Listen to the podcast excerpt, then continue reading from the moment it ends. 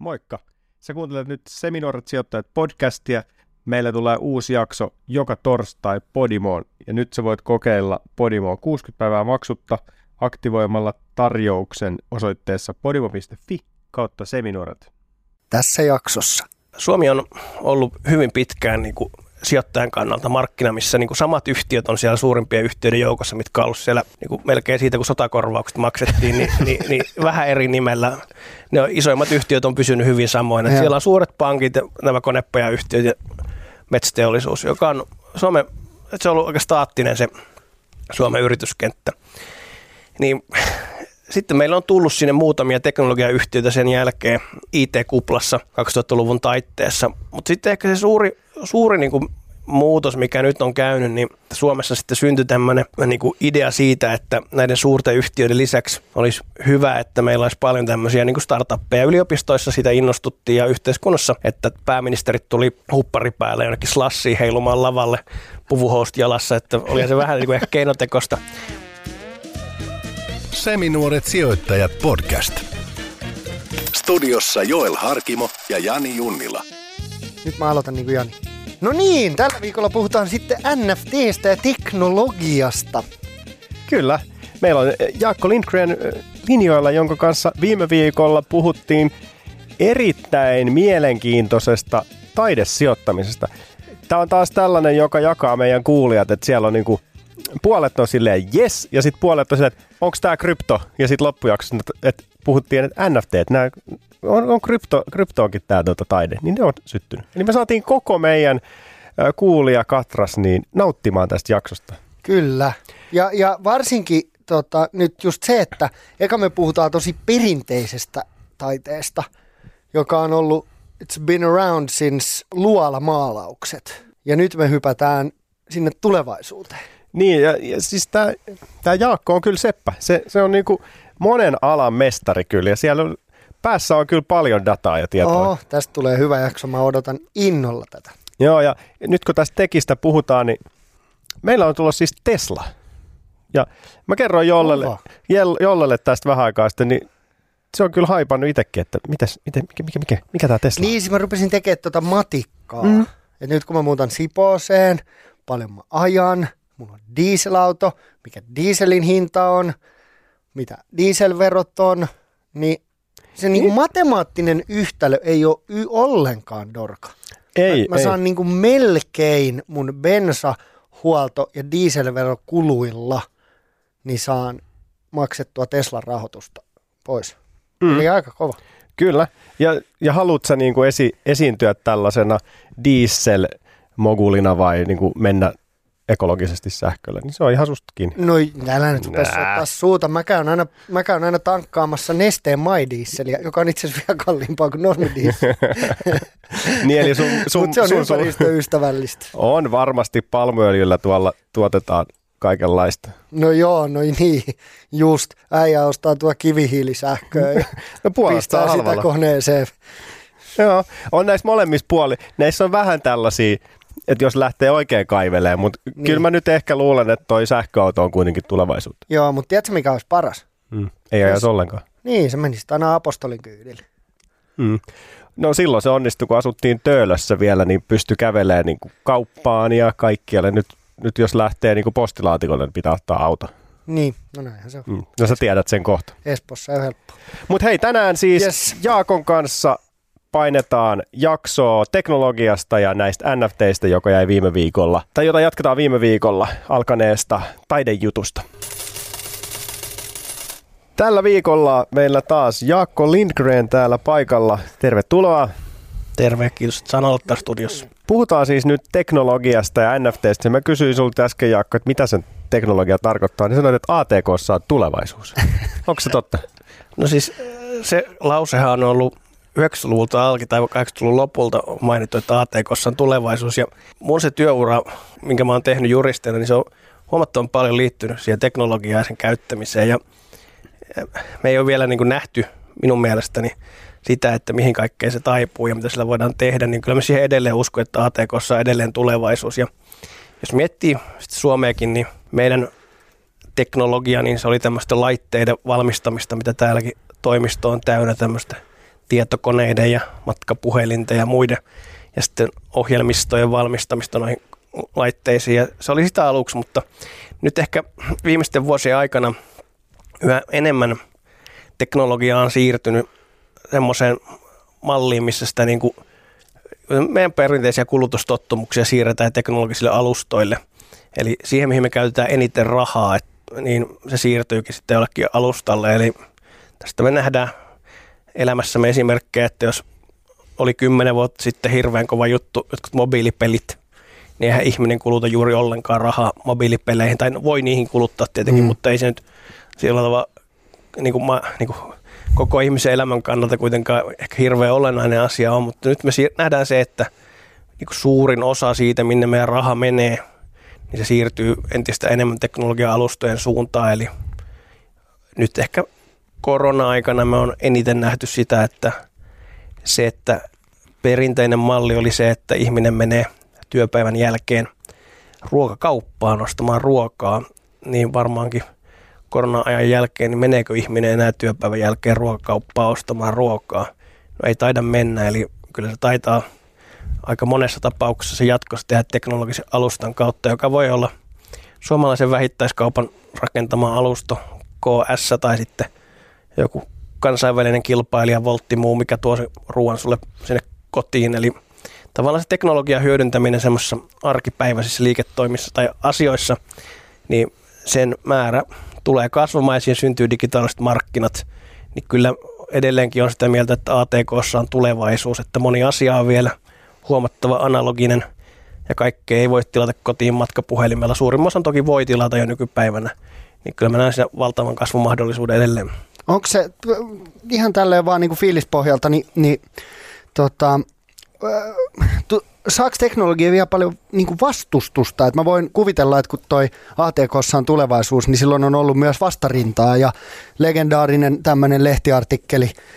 Mä muistan, oliko se New York Timesissa vai missä se oli joku vuonna yhdeksänkymmentäkahdeksan, kun he on kirjoittanut, että internet on ihan perseestä, että siellä niinku katsotaan pornoa ja, no. ja tota, se sopii tutkijoille, tutkijoille, jotka jakaa tietoa, sieltä katsotaan pornoa ja siellä on rikolliset. Nyt kryptot niin, tai bitcoin, niin jengi on silleen, että no sillähän vaan niinku rahoitetaan rikollista ja katsotaan pornoa ja kaikki, tiedätkö, kaikki ne samat, samat jutut, niin, niin onko ihminen kuitenkin, onko semmoista niinku teknologia vasta, vastaisuutta, että onko se niinku yleisesti jo, ajatteleeko jengiä, että teknologiassa A T K:ssa on tulevaisuus vai onko vielä sitä semmoista niinku nihkeyttä sitä kohtaa? Yleensä kun tulee joku uusi teknologia, niin me ollaan hirveän innoissaan siitä alussa. Me ollaan siitä niinku aivan niinku todella innoissaan. Sen jälkeen mediakin on yleensä sitä innoissaan, tämmöiset podcastin pitäjät, mitä täälläkin istuu kaksi kappaletta, niin on siitä innoissaan. Sitten sen jälkeen me ruvetaan näkemään sen kehityksen tiettyjä varjopuolia ja sitten siihen tulee sääntelyä, eli valtio rupeaa sääntelemään sitä toimintaa ja se on se luonnollinen, niin kuin tavallaan ensiksi on haippi, sitten se tasautuu ja sitten siitä tulee niin kuin valtavirtaista. Että se on monen teknologian kohdalla tapahtunut, että jos mietitte esimerkiksi semmoista niin kuin hyvin niin kuin helppoa esimerkkiä, niin Facebook, joka on niin kuin hyvin yksinkertainen esimerkki siitä, että se tuli, se löi läpi, se nähtiin niin kuin positiivisena ilmiönä, ihmiset on kommunikaatiossa toistensa kanssa. Nyt me ollaan siinä vaiheessa, kun on alkanut ilmestyä niin kuin älytön määrä kriittistä kirjoittelua mm. niin kuin Facebookista ja Trumpin vaalikauden jälkeen niin kuin, ää, erityisesti, että mitä kaikkea pahaa se on saanut aikaa. Ja nyt on tavallaan alkamassa se, että sitä ruvetaan sääntelemään, ää, niin kuin, sääntelemään niin kuin valtioiden ja sitten vaikka E U:n toimesta entistä voimakkaammin. Ja sitten siitä tulee semmoista valtavirtaa. Että samalla tavalla, jos me katsotaan niin kuin pidemmälle jaksolle, niin teknologiayhtiöt on aina.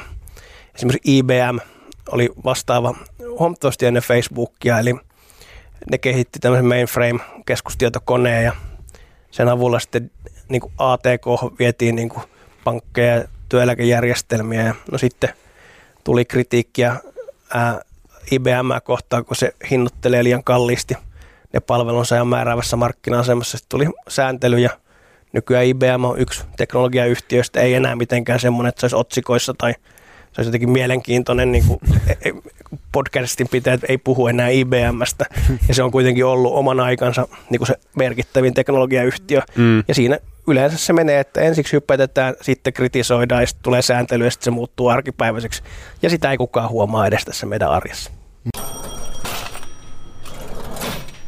Nythän noita megatrendejä on pinnalla paljon, niin nehän on niin kuin teknologiaa, lähestulkoon kaikki on tekoäly, pilvipalvelut, dataa, ja sitten niihin liittyy kyberturvallisuus oman, omana osanaan, kun dataa on niin paljon ja kaikki on verkossa, niin pitää olla, sitä, pitää olla F-Securet kunnossa. Sitten toisaalta on tämä metaverse, Facebook vaihtoi nimensä Metax, että ne kokee, että tämä metaverse on nyt niin kuin kova juttu. Ja sitten toisaalta kaikkiin näihin tekoälyyn ja sun muihin tarvii näitä vir- piirejä, puolijohteita, niin se on sitten taas yksi, mikä varmasti on, tulee olemaan iso megatrendi. Niin onko niinku muita sun mielestä tämmöisiä megatrendejä, jotka liittyy tähän? No kyllä, kyllä se tuossa to, niinku, tuo hyppäisanasto on aika hyvin jo niinku tyhjensit, että, että, että näistähän niinku talousmedia ja teknologiamedia on kiinnostunut ja ehkä sitten semmoinen yksi meta, tai semmoinen hyppäisana vielä web kolme piste nolla, eli se, että niinku, jos meillä oli tämä yksi web yksi piste nolla, joka oli tällainen niin kuin yksisuuntainen, missä oli nettisivuja. Sitten web kaksi piste nolla, missä oli sitten ihmiset rupesivat tuottamaan sisältöä sinne ja tuli sosiaalinen media ja muuta. Niin sitten ehkä se hypetetyin asia tällä hetkellä sitten on se web kolme piste nolla, missä sitten se tieto hajautettaisiin ja tehtäisiin enemmän kryptojen varassa ja, tai lohkoketjun varassa ja se, että se tieto ei pääty sitten yksille suurille ohjelmistoyhtiöille tai tämmöisille ää, teknologiayhtiöille, mikä tässä web kaksi piste nolla tapahtui, että varmaan se on yksi semmoinen hyppäsana, mistä kukaan ei oikein tiedä, mitä se tarkoittaa, mutta kaikki on sitä hyvin kiinnostuneita. Te teette Dottirilla käsittääkseni paljon niin kuin nimenomaan tekki-startuppien ja pienten tekki-yritysten kanssa duunia ja teknologian ympärillä, tai teikäläinen tekee. Minkälainen trendi siellä niin kuin startup-skenessä Ja, ja näissä nuorissa niin kuin teknologiayhtiöissä on, koska jos katsoo pääomasijoituksia, niin nehän on niin kuin räjähtänyt, niin kuin kasvanut tosi paljon. No ehkä se on se suurin asia, mikä tässä teknologiassa Suomessa pitää sijoittaa ja huomata, niin, niin on se markkinan muuttuminen. Eli ä, Suomi on ollut hyvin pitkään niin kuin sijoittajan kannalta markkina, missä niin kuin samat yhtiöt on siellä suurimpien yhtiöiden joukossa, mitkä on ollut siellä niin melkein siitä, kun sotakorvaukset maksettiin, niin, niin, niin vähän eri nimellä. Ne isoimmat yhtiöt on pysynyt hyvin samoina. Ja siellä on suuret pankit, nämä konepajayhtiöt ja metsäteollisuus, joka on Suomen, se on ollut aika staattinen se Suomen yrityskenttä. Niin, sitten meillä on tullut sinne muutamia teknologiayhtiöitä sen jälkeen ää, I T-kuplassa kaksituhattaluvun taitteessa. Mutta sitten ehkä se suuri, suuri niin kuin muutos, mikä nyt on käynyt, niin on se, että silloin kun Nokian tämä matkapuhelintoiminta lähti niin kuin romahtamaan tai sortui siihen niin kuin kilpailuun ja siihen, että Nokia ei ollut sitten tarpeeksi innovatiivinen, innovatiivinen tai se, sitä ei ainakaan johdettu, niin, ja Nokiasta tuli sitten verkkoyhtiö, niin siihen ajanjaksoon limittyy se, että Suomessa sitten syntyi tämmöinen tietynlainen niin kuin idea siitä, että näiden suurten yhtiöiden lisäksi olisi hyvä, että meillä olisi paljon tämmöisiä niin kuin startuppeja. Yliopistoissa sitä innostuttiin ja yhteiskunnassa, että pääministerit tuli huppari päälle jonnekin slassiin heilumaan lavalle puvuhoust jalassa, että oli se vähän niin kuin ehkä keinotekosta.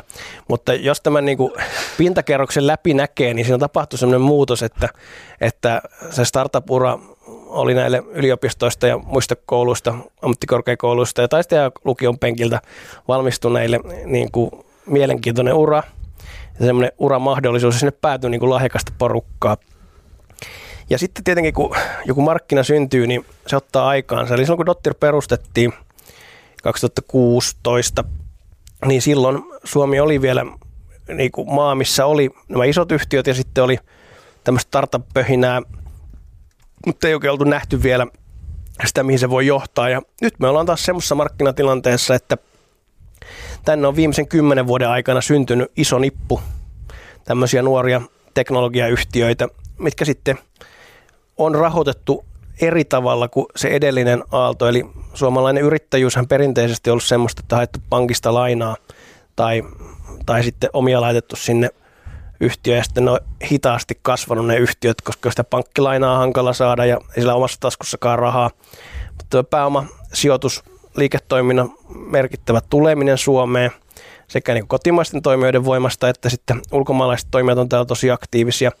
Ja sitten kun on syntynyt tämä, tämä niin kuin aluskasvillisuus ja tämä niin kuin ekosysteemi, missä on sijoittajia, missä on advisoreita ja missä on näitä yhtiöitä, niin sen hedelmiä me tullaan keräämään seuraavat kymmenen viisitoista vuotta. Eli Suomeen syntyy niin kuin melko väistämättä merkittävä määrä tämmöisiä uusia teknologiayhtiöitä, ja on syntynyt jo osa sitten niistä, tai suuri osa tietenkin menee konkurssiin tai lopettaa toimintansa muutaman vuoden jälkeen, mutta sitten sieltä jää jäljelle joku määrä, mistä tulee sitten valtavia yhtiöitä, joko Suomen mittakaavassa valtavia tai sitten osasta muutamasta varmaan globaalissakin mittakaavassa. Kyllä niin kuin Suomen markkina teknologiapuolella näyttää hyvin lupaavalta ja se on kehittynyt tosi positiivisesti. Niin ja sitten on tietysti näitä voltteja, jotka myydään ulkomailla isoon firmaan, niin tällaisia eksittejä varmaan kanssa tullaan näkemään paljon. No se tietenkin, miten paljon niitä tullaan näkemään, niin se on tietenkin määrittelykysymys, mikä on paljon, mikä vähän, mutta jos meillä on niin kuin kymmeniä uusia yhtiöitä, niin on väistämätöntä, että niistä osa tulee menestymään ja kasvamaan isoksi. Että sitten kun niitä on tarpeeksi, niin sitten tulee niitä eksittäjä ja sitten se on itseään ruokkiva niin kuin koneisto tavallaan hyvin pitkälti. Eli noilla yrittäjillä on sellainen paha taipumus, niin kuin jos sitä voisi semmoiseksi, ne jatkaa sitä yrittämistä, niin kun ne kerran onnistuu, niin sitten ne perustaa lisää yrityksiä, rahoittaa lisää yrityksiä, niin ehkä mä en niin kuin Viroa tässä halua mitenkään niin kuin fanittaa sen yhteiskuntarakenteen tai muun takia, mutta sitten mä otan Viron vaan siihen esimerkiksi, se on se Tampereen kokoinen alue suurin piirtein, ne on tehnyt huomattavan määrän niin kuin teknologia-eksittejä ja sijoituksia, ja se Viron toimintahan on niin kuin ollut sitä, että sinne tulee se raha, minkä ne saa niistä sijoituksista ja sitten sitä exiteistä, niin ne pistää sitä takaisin sinne, eli se talous sitten kyllä sitä niin kuin kasvaa ja kehittyy, eli Suomi on sillä samalla tiellä, eli tulee exittejä ja sitten raha päätyy tänne ja tulee lisää yrityksiä, että mä olisin niin kuin hyvin optimistinen tämän asian kohdalta. En tietenkään koko Suomesta, että tämähän on niin kuin hyvin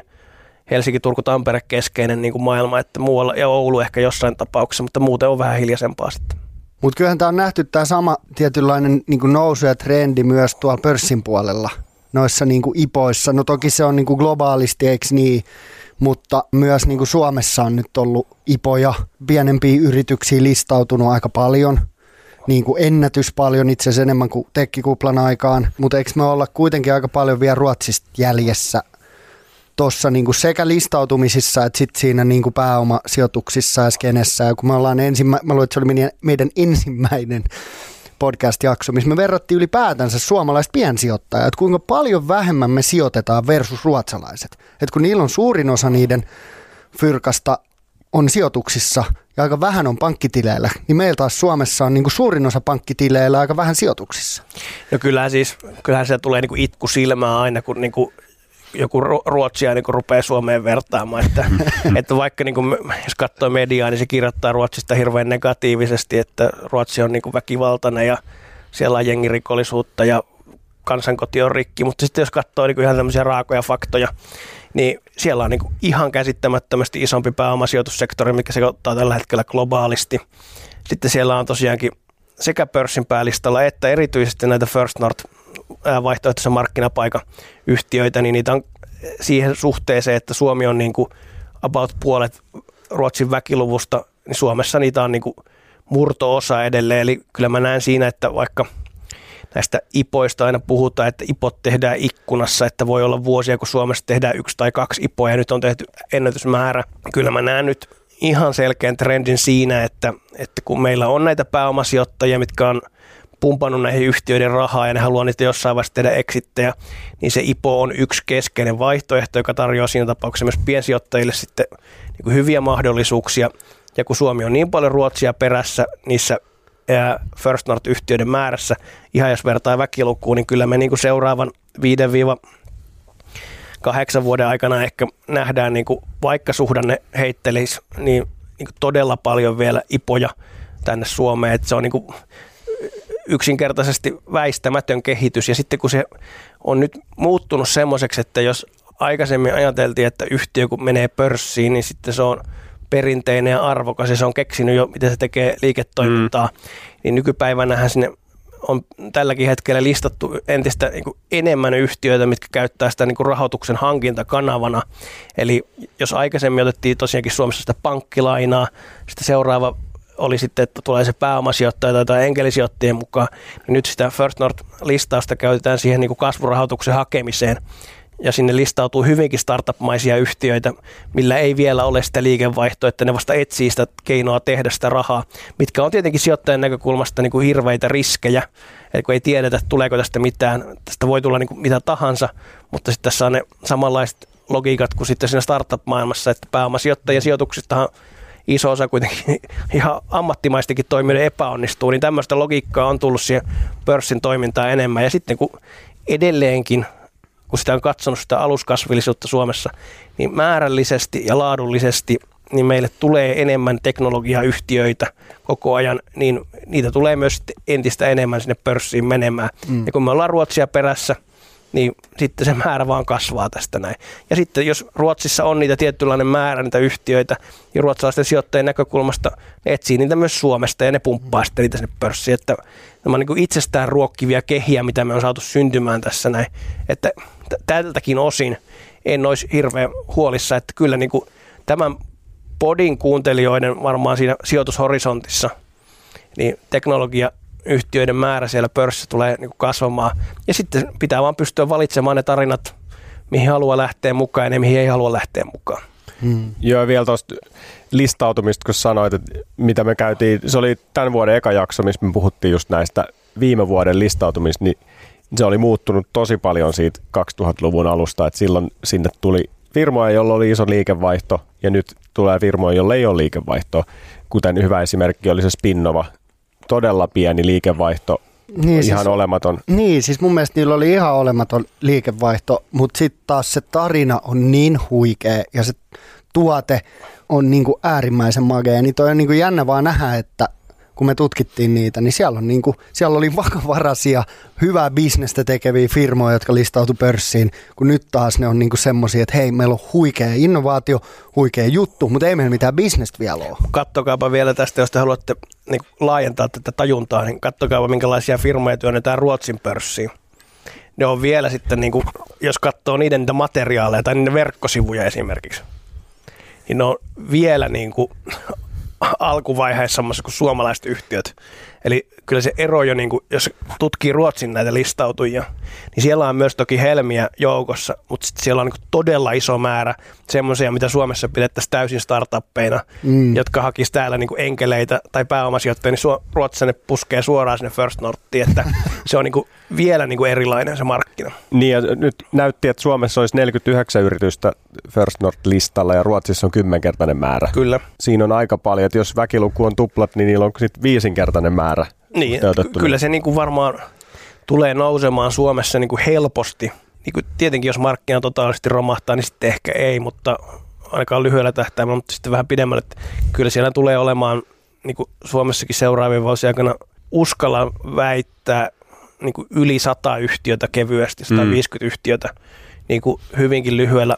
Tietenkin jos tulee joku ihan hirveä korjausliike markkinalla, ipoikkuna menee kokonaan kiinni, niin sitten ehkä ei, mutta toisaalta sitten kun meillä on tullut tämä osakesäästötili, eli on tullut niin paljon uusia piensijoittajia markkinalle ja sitten pääomasijoittajat on niin voimallisesti puskenut suomalaisiin yhtiöihin rahaa, niin, niin isoja määriä, niin on väistämätöntä, että niin kuin pääomasijoittajat haluaa eksittejä pörssin kautta ja sitten vastaavasti piensijoittajat haluaa kohteita, mihin sijoittaa. Ja sitten kun on syntynyt Suomeen semmoinen määrä niin kuin tämmöistä niin kuin te, pientä teknologiayhtiötä, niin kyllä mä niin kuin näen siinä semmoisen yhdistelmän, mikä tulee olemaan niin kuin voittava, vaikka siinä tulee varmasti joku kuoppa vielä eteenkin, että jonain vuonna tai jonain puolivuotiskautena ei tule sitten näkemään niin montaa ipoa.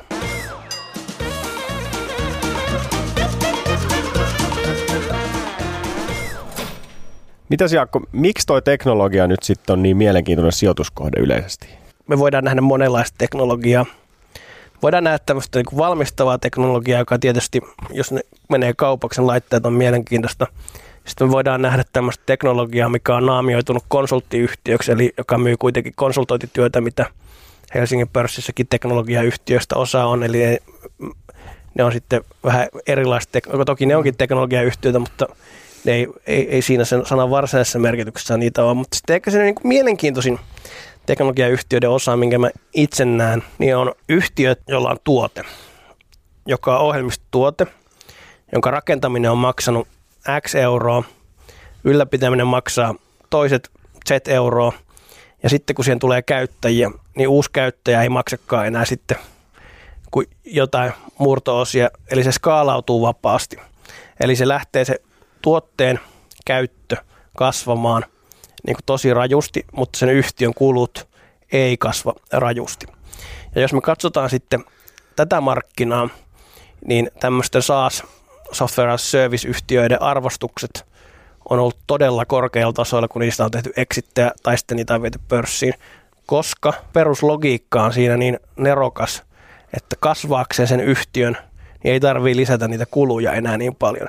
Eli jos se saa rakennettua sellaisen tuotteen, mille löytyy koko ajan uusia ja uusia käyttäjiä niin globaalisti, niin sitten se on aika voittava hevonen. Pienemmin voittava hevonen tai isommin voittava hevonen, mutta kuitenkin sellainen kohde, että kun se teknologia kasvaa, niin sitten se tuottaa myös sitä rahaa niin kuin ilman, että sitä, siihen pumpataan lisää rahoitusta tai, mm. tai sitten ää, niin kuin käytetään mittavia summia markkinointiin.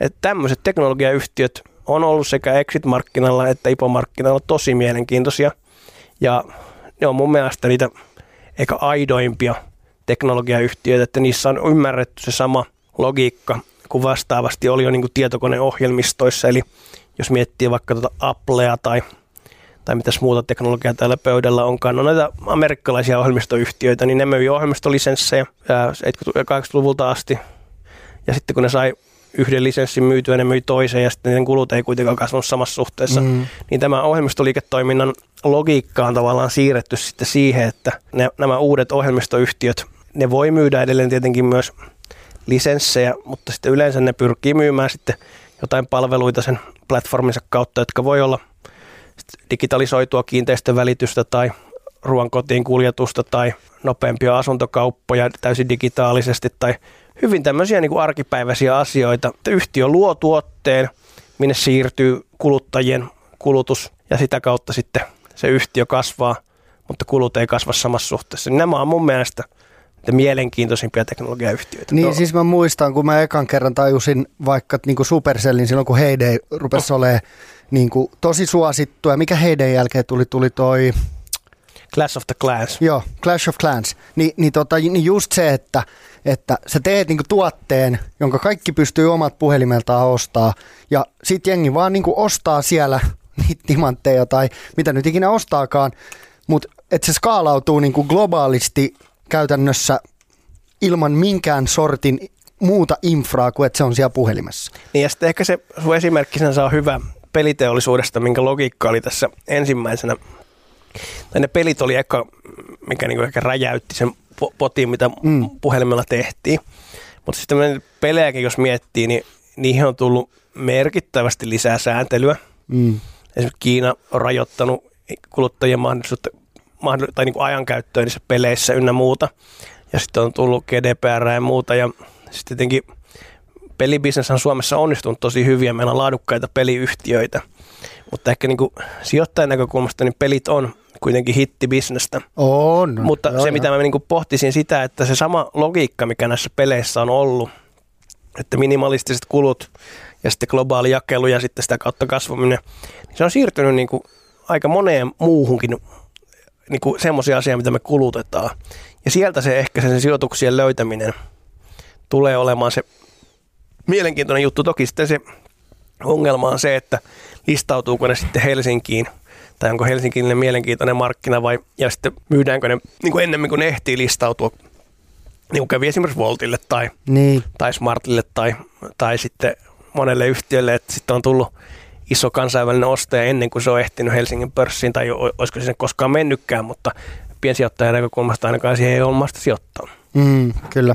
onko sulla jotain tiettyjä firmoja, mitä sulla pyörii koko ajan mielessä? Ei näy mitään sijoitusvinkkejä tarvi antaa, mutta sellainen, että nää mihin se liittyy. Onko saa antaa? Niin, onko esimerkiksi Q T, onko se, kuuluuko se tähän sun ajatukseen? No en, ehkä mä en sano mitään yhtiötä nimeltä, mutta tai no voimme sen kuuteen sanoa, että kyllä mä sitä, sitä katsonut ja onhan se ollut komea tarina, miten ne on sen rakentanut. Mutta ehkä mä niin kuin miettisin vielä sitä, että semmoisia yhtiöitä, millä voisi olla kuluttajaliiketoimintaakin, että jos ne saa semmoinen kuluttajaliiketoiminnassa sen digitaalisen kanavan auki ja saa sen digitaalisen markkinan luotua. Hmm. Vähän niin kuin se, että jos sä ostat niin kuin siinä pelissä pieniä transaktioita tai jonkun transaktion sen, sun puhelimen avulla on tietyllä alustalla, niin ne on semmoisia, mitkä on niin kuin huomattavan mielenkiintoisia, jos semmoinen syntyy Suomesta. Että meillähän pitkään Suomessa oli semmoinen niin kuin sanonta, että suomalaiset teknologiayhtiöt, ne on aina business-to-business-yhtiöitä, eli luodaan vaan niin kuin ohjelmistoja, mitä toinen yhtiö ostaa. Niin kuin mm. Q T, hyvä esimerkki siitä, vaikka se onkin Norjasta osittain peräisin, että siinä on suomalaisiakin osia, mutta Norjastahan se on käsitykseni mukaan se ydinliiketoiminta aikoinaan ostettu digia osaksi, niin meidän ne teknologiayhtiöt on ollut näitä business-to-business-yhtiöitä hyvin pitkään. Niin kuin, no F-Securella on nykyään kuluttajatuotteita, Basvaret, muut, mitkä silloin milleniumissa tai teknobuumissa tuli, mutta se, että ehkä se Volt on ollut sillä tavalla kuitenkin tien raivaajakin jotenkin, ja Supercell myös, että täälläkin yrittäjät uskaltaa ajatella sitä, että ne vois rakentaa ohjelmistoyhtiön, minkä asiakkaita on yksityiset ihmiset, kuluttajat, eikä enää sitä vanhakantaista ajatusta, että suomalaiset yhtiöt on aina näitä business-to-business-yhtiöitä, mitkä myy toisille yhtiöille palveluita, että kyllä mä niinku niissä näen ehkä sen, toki meillä on varmasti myös näitä hyviä pelkästään yrityksille myyviä ohjelmistoyhtiöitä tulossa vielä ja on markkinoilla, mutta kyllä mä niitä kuluttaja kuluttajarajapinnan yhtiöitä, mutta kykenisi luomaan sen platformin tai jonkun tuotteen, mikä koukuttaisi sitten hirveän määrän kuluttajia tekemään sen kautta arkipäiväisiä asioita, niin semmoisia mä etsisin sieltä markkinalta. Mm. Tai sitten semmoisia, missä on iso transaktiovolyymi muuten, muuten vaan, niin, niin ne olisi semmoisia mielenkiintoisia, koska sitten ehkä se neuvotteluvoima, jos miettii ihan tällä tavalla, kun itse on tehnyt I T-bisnestä, niin kun on ollut neuvotteluissa, kun kaksi yhtiötä vääntää keskenään, niin kyllä ne katteet siinä sitten painetaan aika alas, kun ne juristit ja hankintatiimit käy läpi taistelua siitä ohjelmistotuotteen hinnasta. Mutta sitten jos sulla on tarpeeksi hyvä ohjelmistotuote, mitä kuluttajat haluaa käyttää, niin sitten se hinnoittelu on huomattavasti helpompaa, ettei se kuluttaja rupea niin helposti neuvottelemaan se ohjelmistoyhtiön kanssa, että se käyttää tai ei käytä sitä tuotetta, ja that's it. Niin ne olisi semmoisia niin mielenkiintoisia, mitä pyrkisi itse ainakin etsimään sieltä markkinalta. Mutta kyllähän toi tuohon menee aika pitkälti kaikessa, että niin kun lähiaikoina myös audiossa. Et aikaisemmin on ollut aika paljon, että podcastit on kaikki ilmaisessa jakelussa mm. ja mainosrahoitteisia tai sitten ei rahoitteisia ollenkaan. Mm. Et se on ollut harrastus, mutta nyt siitä on alkanut tulee ammattimaisempaa ja on tullut näitä maksumuureja ja kuluttajat maksaa kuukausimaksun. Tällaisia mm. palveluitahan on niin kuin joka alalla nykyään ja se, se on just tämä, mistä me nyt puhutaan. Että, Kyllä. Että saadaan sieltä. Se summa ei tarvitse olla edes kovin kummonen per käyttäjä, että se kaalautuu aika hyvin niin kuin isoksi. Niin, jos siinä saa sen kuluttajan siihen käyttämään sitä alustaa ja kuluttamaan aikaansa siellä, kuluttamaan sisältöä sen kautta tai kuluttamaan palvelut sen kautta, niin se on erittäin mielenkiintoinen liiketoiminta mun mielestä, teknologisesti. No sä siis, Jaakko, teet Kauppalehdelle noita kolumneja, oot tehnyt monta vuotta, mutta sitten kirjoititte parin kaverin kanssa kirjan digitalisaatio. Tämä oli, eikö tämä ollut ennen koronaa, kun tässä kirjoititte? Mitäs teidän ennustukset meni sitten koronan kanssa? Joo, me kirjoittiin siis Demos Helsingin Aleksi Neuvosen ja Roope Moka ja sitten mun juristikollega Antti Toposen kanssa kirjan digitalisaatio murroksen koko kuva. Se oli pidempi kirjoitusprosessi, mutta se kirjoitus jotenkin ilmestyi kaksituhattayhdeksäntoista keväällä. Ja jos sitä kirjaa pitäisi nyt niin kuin arvioida, niin ei me oltu niin neroja tai niin visionäärejä, että me olisi keksitty, että tulee tämmöinen globaali pandemia. Koska ei sitä ei lukenut siellä. Ei, ei, toki se siellä saattaa jossain sivuhuomiossa olla, mutta ei, se, ei me olla kauhukirjailijoita niin, niin, niin, niin, eikä tämmöisiä maailmanlopun profeettoja, niin niin ei me sitä oikein osattu kuvitella, että tavallaanhan tässä kävi niin, että se mitä se kirja niin kuin jollain tavalla pyrki kuvaamaan semmoista teknologian kehitystä ja kasvua, niin se sai tavallaan boosterin semmoisen niin kuin rakettimoottorin takapuoleensa, eli semmoiset niin kuin arkipäiväiset asiat, mitä se kirja niin kuin jollain tavalla kuvaa, niin nopeutui huomattavan paljon. Ja sitten vielä niin kuin ehkä olennaisempi havainto, mikä, mitä se kirja ei sisällä, mutta mikä niin kuin jollain tavalla on tapahtunut, niin ne asiat, mitkä nyt on, mitä on ruvettu käyttämään, ne teknologiset jutut, niin nehän on ollut kaikki meillä olemassa jo vuosikaudet. Esimerkiksi Teams ja Zoom ja verkkoneuvottelut ja kaikki nämä, niin nehän on ollut yli kymmenen vuotta olemassa. Mm. Mutta me on sosiaalisesti vaan vastustettu niitä meidän tapojemme orjina, kun kaikki on halunnut tavata täällä toimistolla, olla läsnä, olla paikalla. Mutta ne otettiin niinku käyttöön tosi nopeasti. Eli tavallaan se teknologisen murroksen nopeus on kasvanut enemmän kuin se kirja olisi koskaan pystynyt ajattelemaan. Se, toki se kirja on edelleen ihan relevantti, että siinä kuvataan niitä kehityskulkuja, mitä tulee tapahtumaan jatkossakin. Sitten toinen merkittävä niin kuin, äh, havainto jälkiviisasteluna, niin se sääntelyn määrän kasvaminen, eli jotkut puhuu siitä regulaationa, mutta mä en käytä sitä termiä, kun se on huonoa suomea, eli sääntely on parempi. Ja sitten mun äiti valittaisi, jos se kuuntelisi tämän podcastin ja puhuisin tälle regulaatiosta, niin se lähettäisi puhua suomeen siellä. Ni, niin, niin sääntely, niin sen määrän lisääntyminen ja ylipäätänsä sen teknologian ja perinteisen yhteiskunnan hankautuminen yhteen, niin ei, sekin on ehkä ollut, että ei niitä kaikkia digitaalisen kehityksen niin kuin lieveilmiöitä, ne on ehkä yllättänyt, että jos te mietitte sitä maailmaa, kuinka positiivisesti niin kuin media tai tämmöiset podcastit niin kuin puhu Facebookista, taksipalveluista, Volteista. Ää, niin kuin, kyllähän se niin kuin negatiivinen keskustelu, mikä teknologiaan myös liittyy ja mitä pitää käydä, en mä sitä kiistä, niin se on lisääntynyt. Ja sitten se sääntelytulva, mikä niin kuin tietenkin keskeytyi vähän tuohon koronaan, eli ne sääntelyhankkeet jäi jumiin, mutta nyt kun niitä vyöryy sitten päälle, se on ollut myös yllätys, että en, en, en mä näin niin kuin rajua sääntelyä olisi pystynyt ennustamaan. Et toki sitten, kun se digitaalinen kehitys on ollut niin rajua, niin kyllähän se yhteiskuntakin iskee sitä vastaan. Että, et ja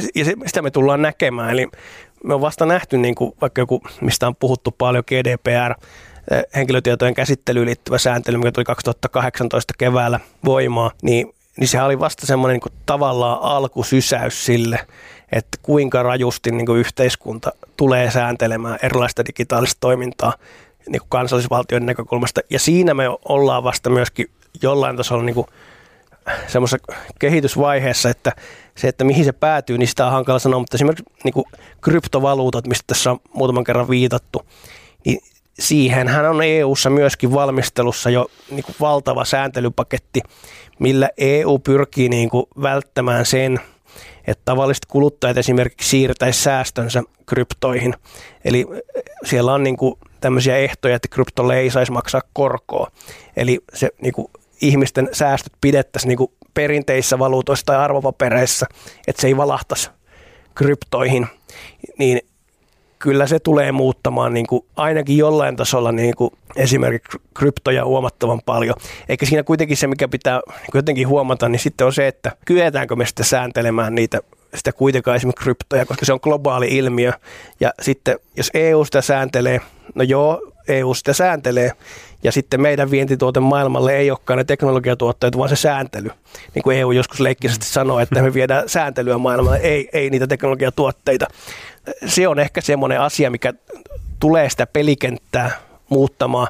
Ja jos on niin kuin sijoittaja, joka py, niin kuin hakee niitä tuottoja tällä hetkellä niin kuin kryptoista tai kryptoyhtiöistä, niin kyllä mä niin kuin näen aika todennäköisen skenaarion, että jos kryptoyhtiö on voinut toimia tähän mennessä suht kevyesti, suht vapaasti, niin jatkossa se niiden toiminta tulee vertautumaan niin kuin entistä enemmän perinteiseen pankkiliiketoimintaan ja siihen liittyvään valtavaan sääntelyyn, koska pankkiliiketoiminta selkeästi ja kansallisvaltiot näkee ja E U näkee tämä, jos meidän valuutta vierähtää tonne noin, niin sitten meidän on hirveän hankala nähdä, niin minne se raha menee, verottaa ynnä muuta.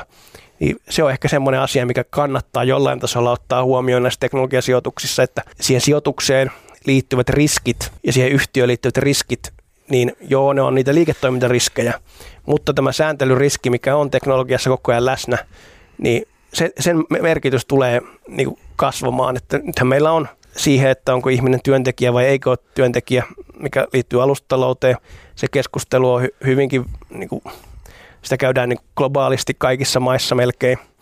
ja kryptojen sääntely tulee lisääntymään. Se, se on myös semmoinen yksi digitalisaatiopiirre, mitä se kirja ehkä ottisi siihen huomioon, mutta se niin kuin määrällisesti ja laadullisesti, niin se kirja ei sitä kyllä kuvannut ihan niin hyvin kuin mitä on käynyt sen jälkeen. Toi on tosi mielenkiintoinen toi sääntely, ja varsinkin kun miettii kryptoja tai teknologiaa ja politiikkaa ylipäätänsä, niin, niin yksi minkä, minkä selkeästi huomaa on se, että Että et jos miettii vaikka kryptovaluutoita, niin mä oon itse toimin ö, politiikassa valtu, kaupunginvaltuut, kunnanvaltuutettuna Helsingissä ja, ja tota, on lähisukulaisia eduskunnassa, niin, tota, niin kyllä mä huomaan sen, että aika huonosti poliitikot on perillä esimerkiksi niin kuin uusista teknologisista innovaatioista tai kryptoista tai niin kuin näin, että, että siinä on kyllä selkeästi myös, myös niin kuin sääntelyn tekijöillä aika paljon kurottavaa kiinni, että he ylipäätänsä ymmärtää sitä, mitä siellä tapahtuu. Ja toi on niin kuin mielenkiintoinen pointti just, että pystytäänkö kaikkia noita sääntelemään, koska sehän on se niin kuin esimerkiksi kryptojen pointti on se, että, että ne ei ole kenenkään hallussa, että miten niitä pystyy sääntelemään. Ja sitten se toinen, niin se sääntelyhän voi olla niin kuin positiivista siinä mielessä, että nythän se on vähän semmoinen villi länsi, että jengi tekee, mitä ne tekee. Mutta sitten jos sinne tulee selkeät pelisäännöt, niin pitkässä juoksussa se voi niin kuin puskee teknologiaa eteenpäin, jos se sääntely on oikeanlaista. Ehdottomasti siinä on kolikossa aina kaksi puolta, eli kyllähän se voi niin kuin innostaa niin kuin kuluttajia esimerkiksi käyttämään jotain digitaalisia palveluita, kun ne tietää, että niiden käyttäminen on turvallista. Mm. Toisaalta sitten se, että muuttuuko se turhaksi byrokratiaksi jossain vaiheessa sääntely ja estääkö se jotain, niin se on sitten se toinen puoli niin, sitä kolikkoa. Mutta siis sääntelyhän tulee aina niin kuin jälkijunassa, mm. Mut, ja, mutta tässä tapauksessa ehkä mikä tekee siitä, niin kuin, sitä sääntelystä niin kuin juristille mielenkiintoisen niin kuin seurattavan ja, ja mikä ettei poliitikolle, niin on se, että jos mietitään teknologista kehitystä, niin eihän se näkynyt täällä yhteiskunnassa pitkään aikaa missään. Se oli puhelin, mm. se oli tietokone. No se näkyy, mutta nykyään kun se näkyy tuossa katukuvassa, mm. tuossa on niitä lähettejä. Tuo taksitolppa näyttää ihan erilaiselta. Niin koko se meidän näkemä maailma, mitä me nähdään, niin se muuttuu. Niin totta kai poliitikko on helpompi säädellä semmoista asiaa, minkä ne kokee ja näkee tässä ympärillään, kuin se, että se on vaan joku, että Nokia myi vaan puhelimia tai valmisti tietokoneita. Mm. Mutta kun se digitaalisuus on siirtynyt sinne seuraavaan tähän maailmaan, mitä me tässä koko ajan eletään, ja vaikuttaa työsuhteisiin mm. ja siihen, miten me arkipäivä rakentuu, niin on, on, totta kai se sääntely lisääntyy. Mm. Kyllä, niin, että joku jo. Metaverse ei ole ihan jokapäiväisissä puheissa teidän kokouksissa siellä. No ei, ei, ei, ei, ole, ei ole vielä valtuustossa, en ole kuullut, että puhutaan metaverse. Mä olin kyllä tuossa kuukauden purjehtimassa ennen joulua, nyt ollaan joulutauolla, niin siellä voi olla, että siellä on bitcoinit ja metaverset ja kaikki nämä hommat. Mennäänkö N F T? Mennään, mennään. Se on niin kuin äärimmäisen myös mielenkiintoinen aihe. No jos juristi lähtee N F T:tä purkamaan. Jossain lehdessä oli taas, taisi olla vielä Hesari tai joku otsikko, että omistat digitaalista taidetta. Niin eihän tavallaan N F T:ssä kysymys niin kuin omistamisesta, sen taiteen omistamisesta. Niin kuin samalla tavalla, eli meillä on niin kuin juristin näkökulmasta, meillä on se teos ja sitten sulla on se teoskappale. Eli se taiteilija omistaa edelleen tekijänoikeudet esimerkiksi siihen maalaukseen. Mutta sinä kuluttajana omistat sen teoskappaleen siitä. Ja ne on kaksi eri asiaa. Ja N F T, miten mä sen näen ja mitä se on, niin se on digitaalinen aitoustodistus siitä tietystä teoskappaleesta.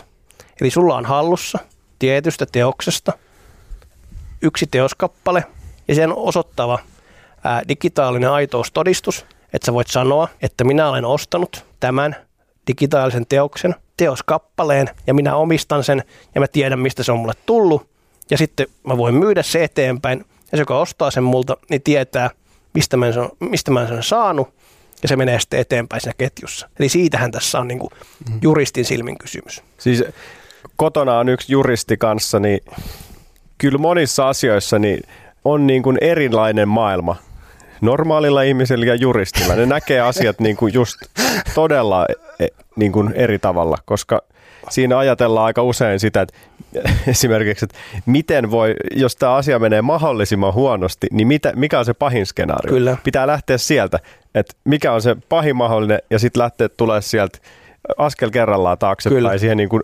normitilanteeseen. Ja sitten itse ajattelee asian taas ehkä enemmän niin, että mä nyt menen tässä eteenpäin ja tähtää niin kuin tonne. Matkalla voit sattua asioita, mutta ei mieti niitä niin kuin pahimpia skenaarioita välttämättä. Se on niin. Ehkä positiivinenkin asia, että maailmassa on muitakin kuin juristeja. Se maailma on aika hirveä paikka, jos täällä olisi vaan niitä. Niin. Mutta paljon hyvääkin juristin ajattelumaailmassa. Kyllä. Mutta siis kyllä se N F T siis kaiken kaikkiaan niin, siis niin kuin huomattavan mielenkiintoinen uusi digitaalisen kehityksen muoto. Ja sitten jos joku kysyy multa, että mitä mieltä mä siitä oon, niin mä sanon, että niin kuin, jos sinä keräät jotain, mä annan täyden oikeuden sulle kerätä jotain. Että jos teiltä kysyttäisiin, ootteko te kerännyt postimerkkejä? Se kuulostaisi melkein yhtä absurdilta. Niin, kyllä. Kun kerätään niin kuin N F T-taidetta. Että okei, niissä se postimerkki on sulla jossain kotona, sä voit niin kuin hypistellä sitä. N F T-taiteessa voit katsoa sitä puhelimesta mm. tai tietokoneesta. Ja sitten sehän on niin kuin tietyllä tavalla kysyntä ja tarjonta määrittää se hinna. Että jos jo ihminen on valmis maksamaan niin kuin miljoonia digitaalisesta teoskappaleesta ja siihen liittyvästä aitoustodistuksesta, niin maksakoon, jos markkinat sen siihen määrittelee. No sitten tietenkin tämä riskipitoinen juristikommentti tähän näin on se, että N F T on sitä, mitä internet oli vuonna yhdeksänkymmentäviisi. Eli hirveän kehittymätön, sääntelemätön paikka. Sitten juristi näkee myös sen, että se on ihan sama kuin sitten se oli niin kuin kryptovaluutat kymmenen vuotta sitten. Eli hirveän kehittymätön uusi paikka. Joo, jos on rohkea ja sattuu hyvä tsäkä, yleensä vaan hyvä tsäkä.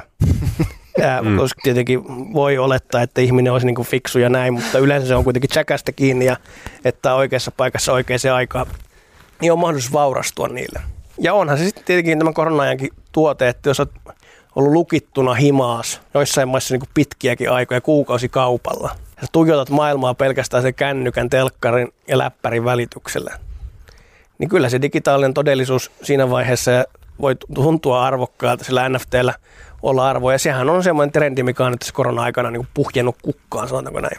On, joo. Ja siis toi kasvuhan on ollut ihan huikeeta, että mä katsoin tämmöinen OpenSea, joka on nyt tämmöinen tällä hetkellä yksi isoimpia N F T-kauppapaikkoja, niin, niin sillä oli viime vuonna viisitoista miljoonaa niin kuin myyntivolyymiä, anteeksi, kaksituhattakaksikymmentä, ja nyt kaksikymmentäyksi se nousi kuusikymmentäkuusituhatta viisisataa prosenttia, ja volyymi oli kuusitoista miljardia. Niin se kasvu viisitoista miljoonasta kuusitoista miljardia on niinku ihan jäätävää. Ja sitten Samsung kertoi, olisiko ne eilen vai toissapäivänä kertonut, että nyt kaikissa uusissa Samsung-telkkareissa on mahdollisuus näyttää N F T:itä ja ostaa N F T:itä. Ja, ja, tota, ja sitten se updateataan vanhempiin telkkareihin, tulee ohjelmi, ohjelmistopäivityksiä. Eli periaatteessa sä voit, niinku, kun sulla on lepotila tai frendei kylässä, niin sulla voi olla sun omaa N F T-taidetta sun telkkarissa. Ja voisin kuvitella, mikä on niin kuin mielenkiintoinen ajatusleikki on, että Samsung rupeaa, rupeaa kohta myymään niin kuin N F, N S-tauluja, jotka sä voit ripustaa seinälle, jotka on digitaalisia, jossa sun N F T-taiteet pyörii, jos sä haluat niin kuin mennä hypätä eteenpäin. Tai metaverse, mistä Facebook puhuu, että sulla on niin kuin oma olohuone metaversessä, mihin sun frendit voi tulla ja sitten sulla on siellä sun taidetta seinillä. Niin onhan toi niin kuin äärimmäisen kiinnostava maailma, joka kasvaa niin kuin ihan jäätävää vauhtia. Että jos se on niin kuin, mä veikkaan, että jos se on kuin internet yhdeksänkymmentäviisi, niin voisin kuvitella, että se tällä hetkellä kasvaa niin kuin kymmenen kertaa nopeammin kuin internet yhdeksänkymmentäviisi. Totta kai se kasvaa, koska meillä on laitemäärä on kasvanut räjähdysmäisesti, eli silloinhan se ei ollut sun taskussa se internet, mm. eikä se ollut, se oli niin kuin hirveän pienellä osalla maailman väestöstä. Oli kirjastossa. Niin. Mä muistan, meni kirjastoon aina www piste fi. Se oli Joo, si- silloinen suomalainen Google. Hakukone, Joo. Kyllä. Niin nyt kun se on sulla taskussa ja niiden laitteiden määrä on kasvanut, sitten globaalisti koronaelvytyksessä on pumpattu niin paljon löysää rahaa markkinoille. Ihmiset, tietenkin osallahan ei, ei pidä niin kuin unohtaa niitä ihmiset. Mä oon ollut aivan hirveä kriisi niin kuin monelle ammattikunnalle.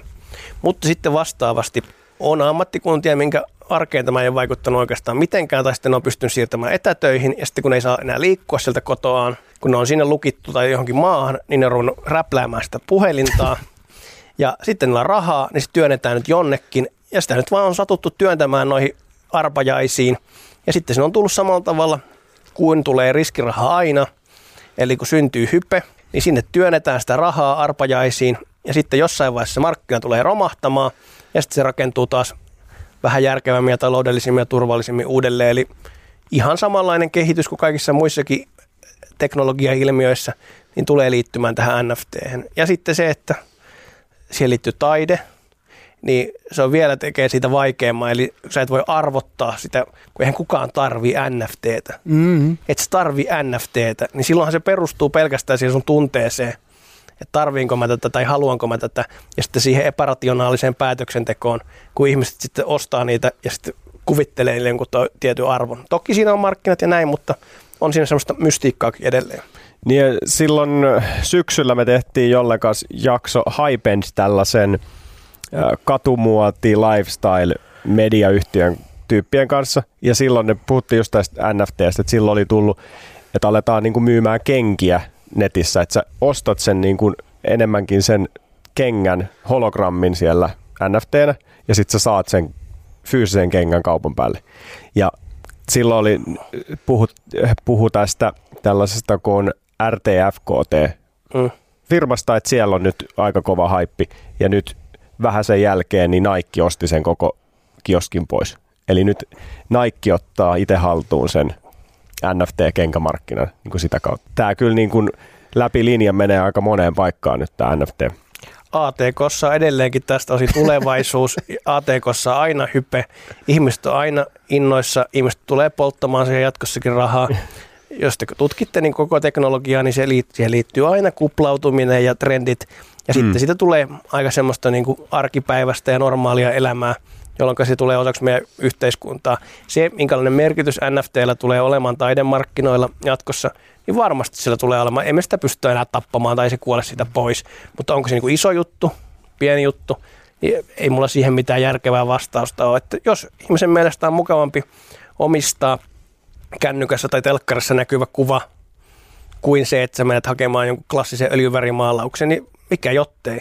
Mm. Se on vaan valintojen kysymys. Niin, mutta missä sä luulet, että se, se, tota, se N F T:iden niin kuin iso tulevaisuus tulee olemaan, koska toi tuntuu, niin kuin, tää on nyt vaan niin kuin mun ajatus ja sä oot oikeassa siitä, että jos markkinoilla jostain maksetaan, niin se on vaikea haukkua sitä pystyyn, koska markkinat määrittää sen arvon, ei Joel Harkimo, mm. eikö niin? Mutta, mutta kun mä niin kuin selkeästi uskon, esimerkiksi bitcoinin narratiivia, siinä on selkeä tarina siitä, että miksi just yksi bitcoinilla on se tietty arvo ja, ja mitä ongelmaa se maailmassa korjaa ja miten se vie arvoa pois niin kuin valtioiden, kansallisvaltioiden monopolisoinnilta, mutta mut sitten näissähän se yksittäinen N F T, kun sä ostat, niin se on tosi vaikea määrittää sen arvo, eikö niin? Että silloin sä vaan uskot, että Jani ostaa sen niin kuin vuoden päästä niin kuin kalliimmalla. Siinä on mun mielestä paljon semmoista kuplautumista, mutta sitten se, minkä mä näen äärimmäisen mielenkiintoisena, on kun Elias Castrén rupeaa duunaamaan niin kuin N F T:itä, jotka on Elias Castrénin tekemiä. Tai niin kuin Metallica duunaa jonkun biisin N F T:nä, minkä ne myy, tiedätkö, tuhannelle fanille. Ja sit sä oot yksi tuhannes omistaja yhden Metallican biisistä, niin onhan se aika siistiä. Että joo, sä voit mennä Spotifyhin kuuntelemaan sen saman biisin, mutta sä omistat tietyllä tavalla niin kuin sitä kappaletta. Että siinähän on mm. äärimmäisen paljon mahdollisuuksia, niin mitä sä uskot, mitkä on niitä isoimpia mahdollisuuksia, on ne sitten taiteen tai kulttuurin tuottamisessa tuossa niinku N F T-jutussa, koska mä en, ole, mä en nyt ihan suoralta käsin olisi valmis maksaa siihen, että joku koodari, random koodari tekee kuvan apinasta, joka maksaa sata tuhatta euroa. Ehkä sä itse sen kuvailit se mahdollisuuden puheessa. Niin, mutta mä ajattelin, että oot sä samaa mieltä mun kanssa. Mun mielestä siinä on, siinä on kaksi mahdollisuutta, eli perinteisen taidemarkkinan rinnalle syntyy uusi tapa esittää taidetta. Eli onhan meille syntynyt videotaide. Ja videotaidetta on ollut jostain mistä seitsemänkymmentäluvulta, kahdeksankymmentäluvulta asti taidemuseoissa. Sitä on ostettu. Kiasmassa tuossa naapurissa, kun se remontti valmistuu, niin siellä on varmasti taas videotaidetta esillä.